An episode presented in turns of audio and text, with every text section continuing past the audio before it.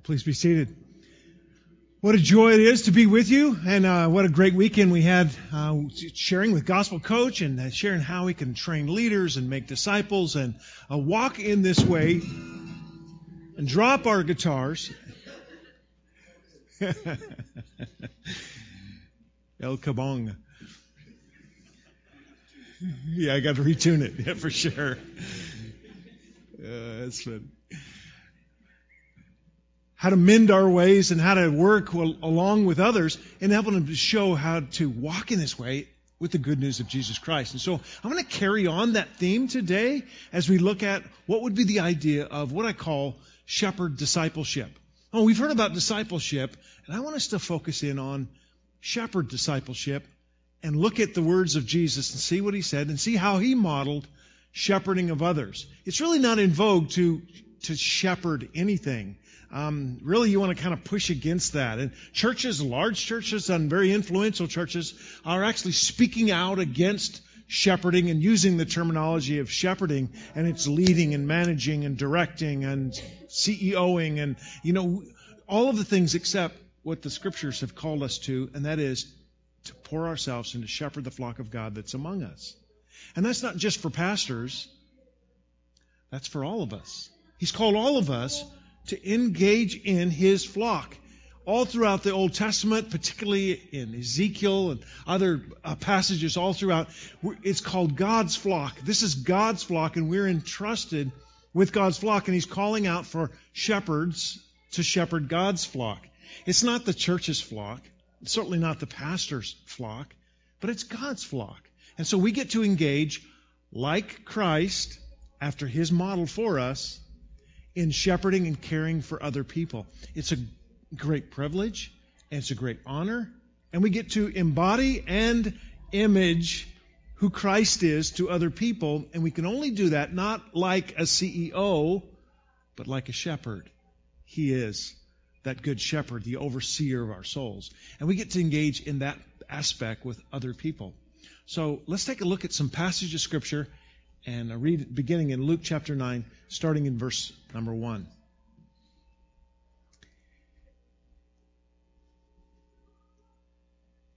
Then Jesus called the twelve together and gave them power and authority over all demons and to cure diseases. And he sent them out to proclaim the kingdom of God and to heal. And he said to them, Take nothing for your journey, no staff, no bag, nor bread, nor money, and do not have two tunics coats. Whatever house you enter, stay there, and from there depart. And whatever they do not, excuse me, wherever they do not receive you, when you uh, leave that town, shake off the dust from your feet as a testimony against them. And they departed and went through the villages, preaching the gospel and healing everywhere. Now, verse 10 is a follow up. So they're, they're seeing Jesus, they're watching him preach and proclaim and heal and minister. And now Jesus sends them, these 12, on their own. So go on your own. And he stands back.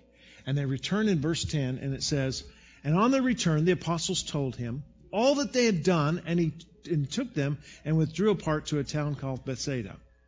Now, Jesus sends out his people with his compassion to the scattered sheep. He sends us to those lost sheep. Now, prior to this sending out of the twelve, in the other parallel passages that we read, uh, particularly in Matthew chapter 9, uh, we see that he sends them out and he looks out at the people and he sees them as, as sheep without a shepherd.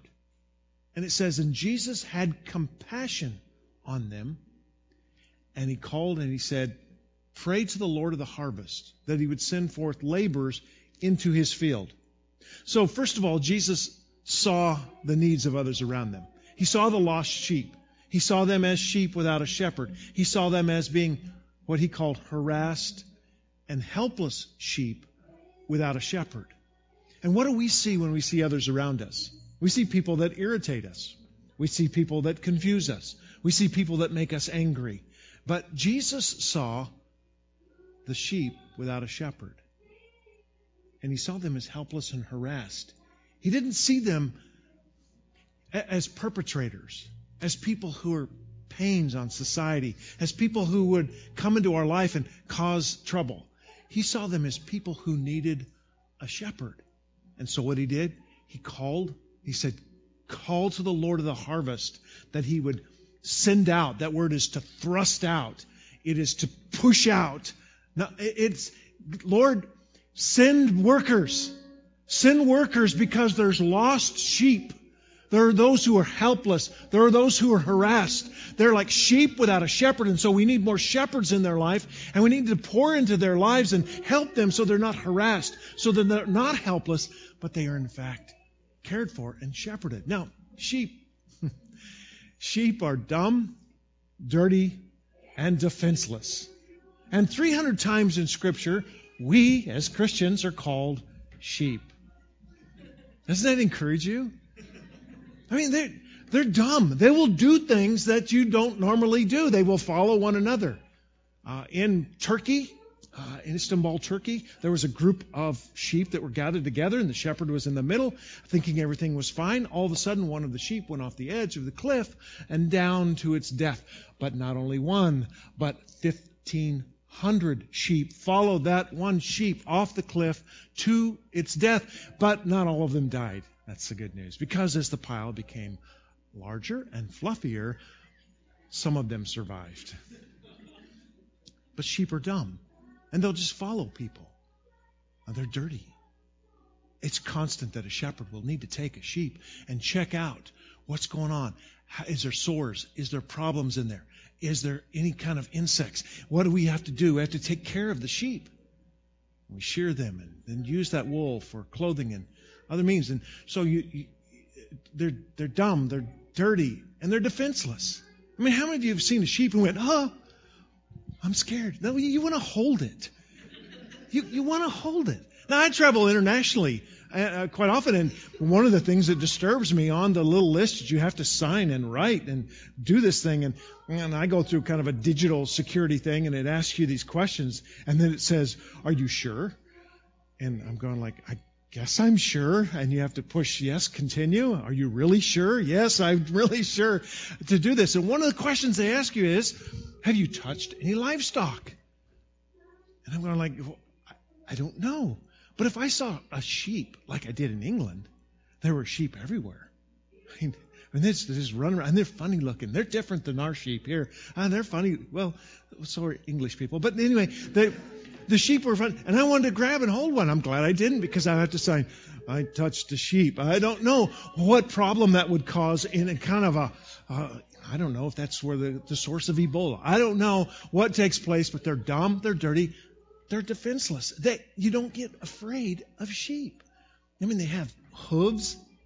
You step on you. They're little. They're not going to hurt anything. They don't have any fangs. They don't have any like spikes on their back or uh, they can't spit at you and cause poison and there's nothing they can do. You know the only defense that sheep have is to huddle together. To come together as a flock. And when they do, they protect each other. And 300 times in scripture we're called sheep. What is our defense? It's to huddle together. What is our vulnerability? It's to be separated. And that's where the wolf will look. And they'll find one that's separated and go after it because it can't defend itself. That's why they're helpless, Jesus said, because they need a shepherd. And that shepherd keeps them together in the flock. And when they're together in the flock, they're secure. Jesus sends us with his compassion it says, when Jesus saw the helpless, harassed sheep, they were like sheep without a shepherd. He said he was moved with compassion. Do you realize that Christianity is the only religion that really emphasizes this aspect of compassion? The others, it's keep the rules, keep up to this. Did you do this? Then you need to do this in order to cover this sin that you've done. And Jesus looks out and says, no, it's, it's about compassion. And all through the scripture, it speaks of Jesus' compassion for the lost, for the dying, for the sheep, for other people. And this poured out this compassion, this, this inner, inner feeling for others is poured out. And we have to see others not as, look at them, but as this compassionate Savior given feeling that we have, emotion. That doesn't cause us to go, oh, look at them. Poor things. Bless their heart. Doesn't look at them and just stand there, but says, rather, let's do something about it. And Jesus said, Call out to the Lord of the harvest that he would thrust out workers into his field so that these, there can be more people shepherded. And then Jesus immediately follows with the sending of his 12 and then the sending of the 72. He calls them out and says, Go out and go do this. Go follow them and go out with this kind of compassion. We're called to do this. And Jesus is sending us. Isn't that joyful? That Jesus can send us to do His work with His compassion and His Spirit that's poured out through us. We get to be sent out. And He's calling us to do that. Will you answer that call? He felt pity. He responded and he sent. So the gospel is the good news of Jesus Christ. Being sent from God to helpless mankind to provide the atonement, the covering, the righteousness that we could not gain on our own. And He offers it to us freely, without cost. No good works that we do add to it, no political view, no ethnicity adds to this. He says it's for all. And He gives it to us, and Jesus sent then the apostles to proclaim that good news, and He's sending us to proclaim that good news to helpless, harassed sheep without a shepherd. Will we be that shepherd in people's lives? Well, in Luke chapter 10, he then follows up with a sending of the 72. And he said this in verse 2 The harvest is plentiful, but the laborers are few. Therefore, pray earnestly to the Lord of the harvest to send laborers into his harvest. We not only need to, to ask the Lord, bring us laborers, but to help make laborers from among us. And if you begin to pray that, Lord, make, make laborers from among us, you might just say, and Lord, what if that's me? See, God uses anyone. God can use anyone in this world to do His work. He gifts us, He enables us, He equips us, and He thrusts us out and calls us to go and shepherd His people. These are His flock, and they're not ours, they're His, and we're entrusted to people in our lives. When Jesus returned, when they returned back to Jesus, He debriefed them, and, and they said, The 72 returned, and in verse number 17.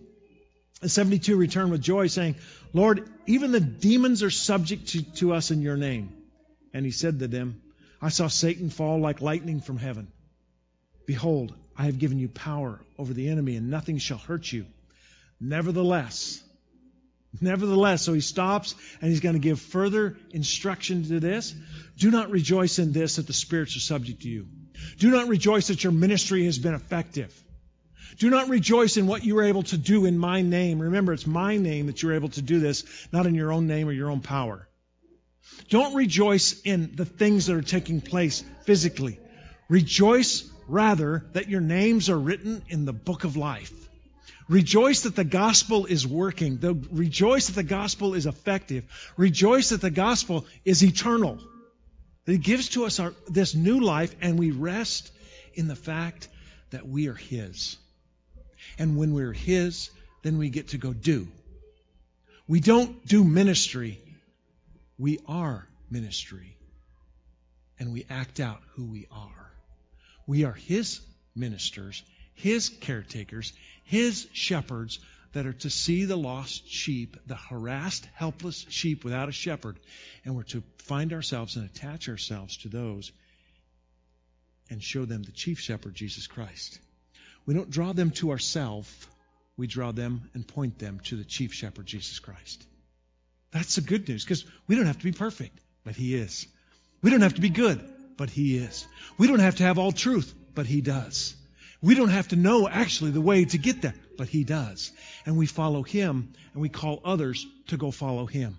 And we have to do that together. We are 300 times in Scripture called sheep who will scatter. Throughout the Old Testament, the word is used over and over where God said, My scattered sheep, my scattered sheep. I need shepherds to pull those scattered sheep together because those scattered sheep will become food for the ravenous wolves. And people of this flock, and people in our community, and people that God has entrusted to us will become food for ravenous wolves for other people, even their own sin, even their own sin and their own destruction because they have no shepherd. Well, maybe you've been given that opportunity and that right. So, why do we do this? We do this because we're Christ's representatives to sheep that are without a shepherd, and we get to follow him. And Jesus modeled this concept of what it would take to begin to shape people's lives. You see, you can't really shape people's lives until you know who they are. I, mean, I'm coming here as a as a guest invited, and it's coming with um, Seth saying, "Go ahead and listen to this person. It's okay." But you really shouldn't because you don't know me. And I don't know what to communicate to you because I don't know you fully. But I come here with a message from Jesus. And it's this John 10, starting verse 4. Jesus said, When he has brought out all of his own, he goes before them, and the sheep follow him, for they know his voice. Verse 5 A stranger they will not follow, but they will flee from him. They do not know the voice of strangers. Verse 27 My sheep hear my voice, and I know them, and they follow me. And so Jesus is saying, in order for a followership, in order to draw people, there has to be a knowledge of them. And as my understanding, as I look across all of North America, and I see people and I see churches and I see uh, individuals gathering together, they would rather teach a class to strangers than to know one person intimately. And yet Jesus is saying, to follow me, you need to know me. I need to know you. A stranger they will not follow, but my voice they will follow, for my sheep know my voice in order for us to effectively lead others, we have to get out of our comfort zone. We have to, and this is tough for some people. I tell you, it's tough for me. It's tough for me. I have to get out of my comfort zone, out of, and I have to know people, and I have to let them know me. In order to lead effectively, we have to make ourselves vulnerable to others. And he said, Well, I've been hurt before. And the more we get hurt, the more we withdraw, and the more we withdraw, the more we begin to hide and we look away. I think the church is full of spiritual orphans. Orphans are without an identity or an attachment or connection to another family. And we have spiritual orphans who come in and among us who don't have anybody to help bring them to maturity, to gather them in, to pull them in, to shepherd their hearts and souls and lives. So we have spiritual orphans. And people disappear. We don't know that they're gone because we haven't known them. And we don't know they're gone. We don't really care if they're gone because we can just replace them. And we put pressure on them when we find out to return. He said, Why should I return? You don't even know me. You haven't got to know me. You haven't tried to know me. Yet Christ said, I know you and you know me, and they follow me. He's calling us to know, to shepherd. Martin Luther, who was kind of a brash preacher in the 1500s, began the Reformation, nailed on the Wittenberg door the 95 Theses. Like 95? Like 95. That doesn't make for a good blog to have 95 points. But he had nowhere else to go, so the public forum, he nailed it to the Wittenberg door. And this was this brash pastor who understood that it's the faith in God that saves, no longer is it mankind works. But Martin Luther said this I often suffer from severe trials and sorrows. This is Martin Luther confessing that he himself suffers from severe trials and sufferings. At such time I seek the fellowship of men, for the humblest attendant has often comforted me. So it doesn't take any brilliant person to come in my life. It's anyone who can care for my needs. They have encouraged me. I say, I don't, I don't know a lot. I can't do a lot. Are you a person? I mean, you could come alongside another and comfort them.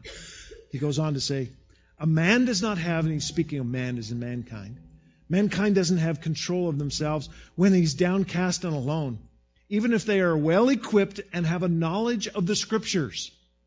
Say, I know God's word and I know the gospel. Sure, but do you know anybody else? You need others to come alongside you and come together to bring an attendant. He said, It's not for nothing that Christ gathers his church around the word and sacraments and is unwilling to let those be hidden in a corner. Away with, this is where he becomes brash. Away with monks and hermits. They are an invention of Satan, he said. it's just, it's just like a good tweet right there. Right? What he means is away with people who want to seclude themselves and hide out and just I don't know what they do, navel gazing or something. I don't know, but they're, they're away hiding and they're just thinking on God. Away with them. That's an invention of Satan. For he says this Accordingly, a solitary life should be avoided as much as possible. What? I thought it was quiet time. I thought it was silence and seclusion and solitude and okay, not forever. Like those are it's like you should eat, but not constantly. and we should get solitude, but not constantly. Away with it. It's not the way. We're gathered together. Let me tell you a story about a guy named Chad. He's a pastor. And Pastor Chad, his wife was going through a terrible uh, scenario. I mean, he had to call the police on his wife because she was she went crazy. And what else was he going to do? She's threatening the kids, and they're in danger, and he can't control her. And he took her in a truck to try to settle her down, and she's got the window down, and she's yelling at people out. I mean, this is, it sounds funny. Uh, well, maybe not. But anyway, it, it, it just, it's just what Chad was going through. So he had to call the police, and they took his wife away and took her to an institution. This was Chad, pastor. How do you call the police on your wife? And then just watch her be taken away. Chad was confused. Chad was depressed. Chad jumped in his truck.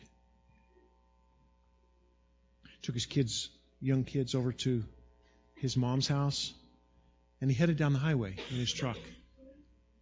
And he got in the opposite lane when he saw a semi coming, and he was going to take his own life.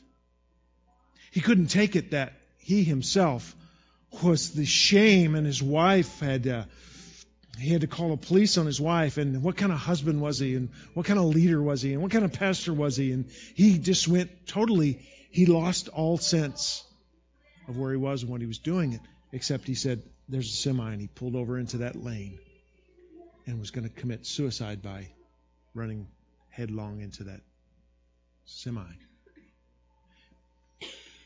and then he remembered. He said, What will my brothers in Christ, his fellow pastors, what will my brothers in Christ think of this? What will they say of me? And he quickly pulled over, got back in his right lane as the semi truck honked its horn. Mm. And on he pulled over the side of the road and he said, Lord, please, please help. And he went home and he got on what was called The City. It's an online forum for these pastors, all these brothers that he had talked about. And he wrote and he said, Brothers, please pray for me. Here's what took place. I just called the police. My wife's in an institution. I almost took my own life. I'm desperate. Send. And Chad said he sat next to his computer and he waited. And he didn't wait long before the brothers came on, his fellow pastors, all across the country, and they began ding, ding, ding, here come these messages back. praying for you. Love you. Hang in there. Calls came. I'm coming. I will be there. I'm jumping on the next plane. I'll be there for you. Texts. All this taking place. Here's a pastor, a shepherd himself, who at this point in his life needed shepherded. Had he been alone and secluded and isolated, and silence and solitude was his answer, he would have been dead. But he said, I have others around me who love me, who care for me, who can shepherd me, and I need that right now. And it saved his life. Here's the end of that story with his wife. She had some kind of chemical imbalance that was taking place. Uh, perfectly well functioning, high functioning woman who was respected in society, all of a sudden switch a chemical imbalance, took her mind, and she wasn't able to function. And they medically took care of it, and she's doing wonderful. Had he taken his own life, his wife could have been saved and was, but it would have devastated her and the kids forever. That community, he was a leader in the community. Here's a, here was a helpless, harassed sheep who almost was lost. But he remembered, I have other shepherds around me who can care for me. I'm going to put myself out there and be vulnerable. And some of you are hurting silently, and you're in pain, and nobody knows it. I've been there. You've been there. Maybe you're there now. And God is calling us.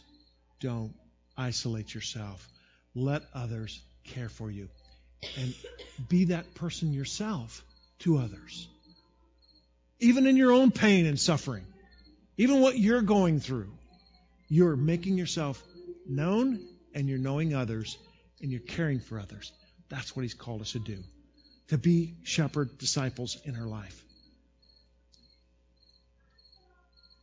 Why we do it? It's because we're representatives of Christ to the lost shepherds, the lost sheep without a shepherd.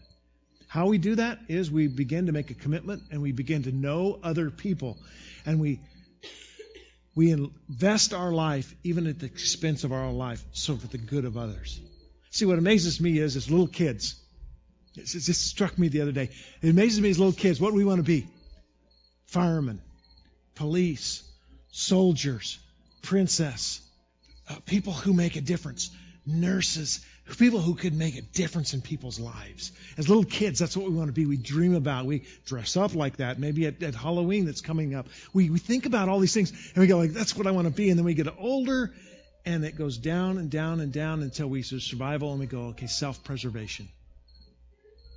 What happened to that adventure that says, I want to put my life at risk for the good of others?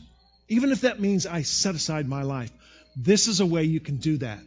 You set aside your time, your TV time, your hobby time, your rest time, your your money, your talents, you set aside. You say, I am going to give my life for the good of others. I'm going to give it to the good of others. And I'm going to risk everything for the glory of God. It's for the good of others and the glory of God. We give our lives. We become, as it says in Scripture, a living sacrifice holy, acceptable God, which is your reasonable service, your spiritual worship. And do not be conformed to this world, but be transformed by the renewing of your mind. Don't let the world say, you need to make more. You need to live in bigger. You need to drive better. You need to have downtime. You need to have vacation time. You need to go to the Bahamas. You need to go. Do not be conformed to this world, but be transformed by the renewing of your mind, that you may prove what is that good and acceptable and perfect will of God, who himself sent his Son as a living sacrifice and gave his life to us, wholly, completely, to shepherd us as lost sheep of the house of Israel, to his lost and scattered sheep, as helpless, harassed sheep. He gave himself to us. And he's saying, I'm the model. Go and do likewise. I'm the model. Go do likewise. And we get to embody this Christ. We get to embody him who he is. Matthew 11, 28 says, Come to me, all you who labor and are heavy laden, and I'll give you rest. Take my yoke upon you and learn from me. For I'm gentle and lowly in heart, and you'll find rest for your souls. A shepherd, shepherd disciple maker is one who embodies Christ, not in just repeating what he said, but in doing what he did in the way that he did it. And gentleness is who Christ is. Spurgeon, Charles Spurgeon, great preacher of old, said this Meekness is a great part of the Christian spirit. Jonathan Edwards, uh, began the Reformation, spoke of gentleness as a spirit that is breathed. It's just as normal and natural as if you're breathing. And it's that, that gentleness of spirit. Martin Luther, that brash pastor, said this Gentleness loses nothing, risks little, gains everything. Martin Luther, Often we applaud the fierce, the aggressive, the powerful, and we mock the gentle. But gentleness is a fruit of the Spirit. It's a fruit of the Spirit in our life. And Edward said that the Christian spirit is not true when it's ruled by passionate, hasty expression, by bitter, exacerbated, uh, excuse me, exasperated countenance, or violent words. Edwards believed that the Christian spirit is peaceable in both words and in behavior. And so shepherd discipleship gets to embody not only why we do it, because we're going to the lost sheep of the house of Israel. We're going to those who are helpless and harassed. We're going to those who need a shepherd. And what we do is we embody Christ. We begin to know others intimately, and we let ourselves be known. We make ourselves vulnerable. We gather together in knowledge and trust. We follow after the great shepherd, Jesus Christ. And what we do is we embody him. And so when we're serving others, we're showing them what the Savior looks like. See, because we can't be gentle on our own. We need a gentle shepherd who leads us. And we need the fruit of the Spirit, which is gentleness, patience, we need that, and we show others what this would look like, and we begin to shepherd others and gather others around us to go and follow Jesus Christ. Psalm 23 is one of those beautiful passages of all. Don't let's not show it yet.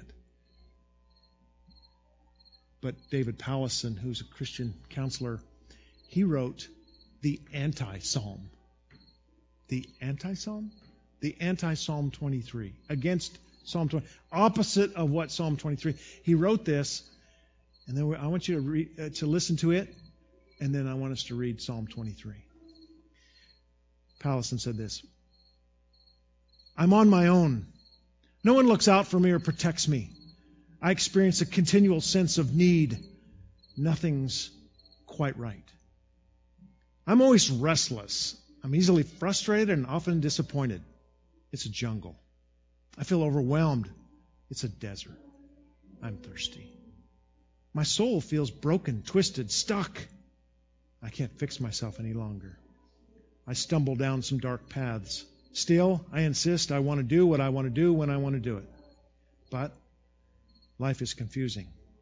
Why don't things ever really work out? I'm haunted by emptiness and futility.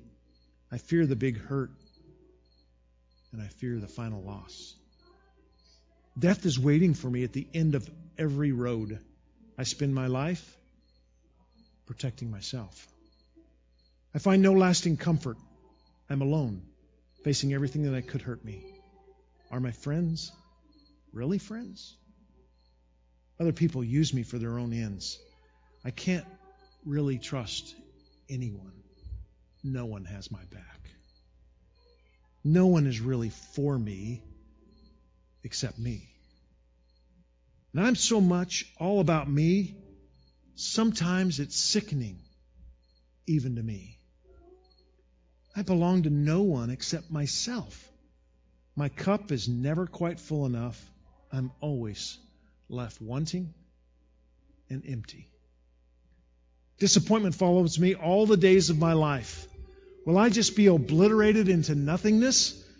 Will I be alone forever, homeless, free falling into void? Hell is other people. hell is also myself. Hell is life.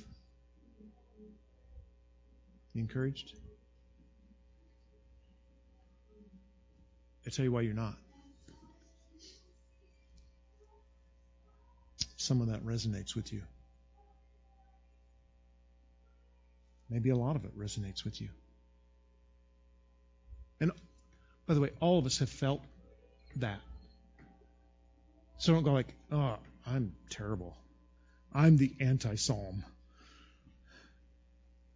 You can call someone that. You're the anti psalm. All of us have felt that. Why? Because we need a shepherd. We need a shepherd. You and I need a shepherd. And we're helpless, harassed, lost, scattered, vulnerable. We are meat for the ravenous wolves without a shepherd. And so the Lord is my shepherd. I shall not want. The Lord is my shepherd. There's only one. The Lord is my shepherd. He is over me. He controls me. He is sovereign. He is worthy. The Lord is my shepherd. Currently, not was, not will be, but right now, He is my shepherd. The Lord is my shepherd. He's your shepherd and your shepherd. He is my shepherd. He cares for me personally. He knows me personally. He knows where I wrestle and where I'm struggling. The Lord is my shepherd. The Lord is my shepherd who cares for me and loves me and guides me and protects me and feeds me. He is my shepherd. And because he is my shepherd, I shall not want. He leads me beside still waters. He makes me lie down in green pastures. He restores my soul. He leads me in the paths of righteousness for his name's sake. Even though I walk through the valley of the shadow of death and have feelings of the anti psalm, I will fear no evil, for you are with me. Your rod and your staff, they comfort me. You prepare a table before me in the presence of my enemies. You anoint my head with oil. My cup overflows. Surely goodness and mercy shall follow me all the days of my life, and I shall dwell in the house of the Lord forever. Can you taste the difference? And you feel that difference? It's like I'm on my own, I'm alone, I'm dark. Life is hell. Life is eternal. Life is cared for by another. Life is personally ministered to. Life is governed by the Lord, sovereign God. And though days are dark, and doesn't say we bypass the shadow of death or the valley of death, or we don't go under it in depression, and we don't go over it by positive thinking, but it says we go through it, but we don't go through it alone. Some of you are facing some trials, some trouble, some bad circumstances. But we don't go through it alone. For you are with me and you never leave me. So, discipleship is skillfully shepherding others with a purpose to lead them to the chief shepherd, Jesus Christ. We do this because we want to lead others, those scattered sheep, to the chief shepherd, Jesus Christ. We do this as a shepherd who knows others. And we do it to model the good shepherd and to show others what this would look like. Some of you are being called. Being called to be that shepherd discipler in someone's life. Will you answer that call? Will you respond? Because you don't have to be perfect. Believe me, you don't have to be perfect. He's the perfect one. You don't have to be uber intelligent. You have to be slightly intelligent. You have to be intelligent at all. You need to know who is the way, the truth, and the life. And you need to know that we have to go through Him to get to God. He's calling you, and others are waiting, and others are scattered. And we get to embody Jesus Christ in this life. Peter left and forsake. He three times denied Christ, and Christ came to him when he, Peter was out fishing after Jesus had had had been uh, raised from the dead. And he walks out to Peter and he calls Peter and he said, Peter, do you love me? Yea, Lord, I, you know I love you. Feed my sheep. He asked him a second time, Peter, do you love me? Lord, you know I love you. Tend my lambs. He asked him a third time, said, Peter, do you love me? And Peter was frustrated now and said, well, Lord, you know I love you. And he said, Feed my sheep. The way Jesus told Peter to show love to Jesus was to care for God's sheep, to love them, to tend them, to feed them. And he's calling us to embody Christ and this picture of Peter to a, to a world that needs shepherds like you need a shepherd. Will you answer that call? Father, thank you for your word, for your life, for your shepherding care of us. May we answer that call now and shepherd others. We're not worthy. No, you are. We're not full of knowledge, but you are. We're weak, but you're powerful. We're vulnerable, but you're invincible. And so, Lord, may, may we answer that call and may we go and be sent out, thrust out into this field to care for those sheep without a shepherd. May we do it for your glory, not ours. May we do it for your kingdom and not ours. And may we do it in love to you. We pray this in Jesus' name. Amen.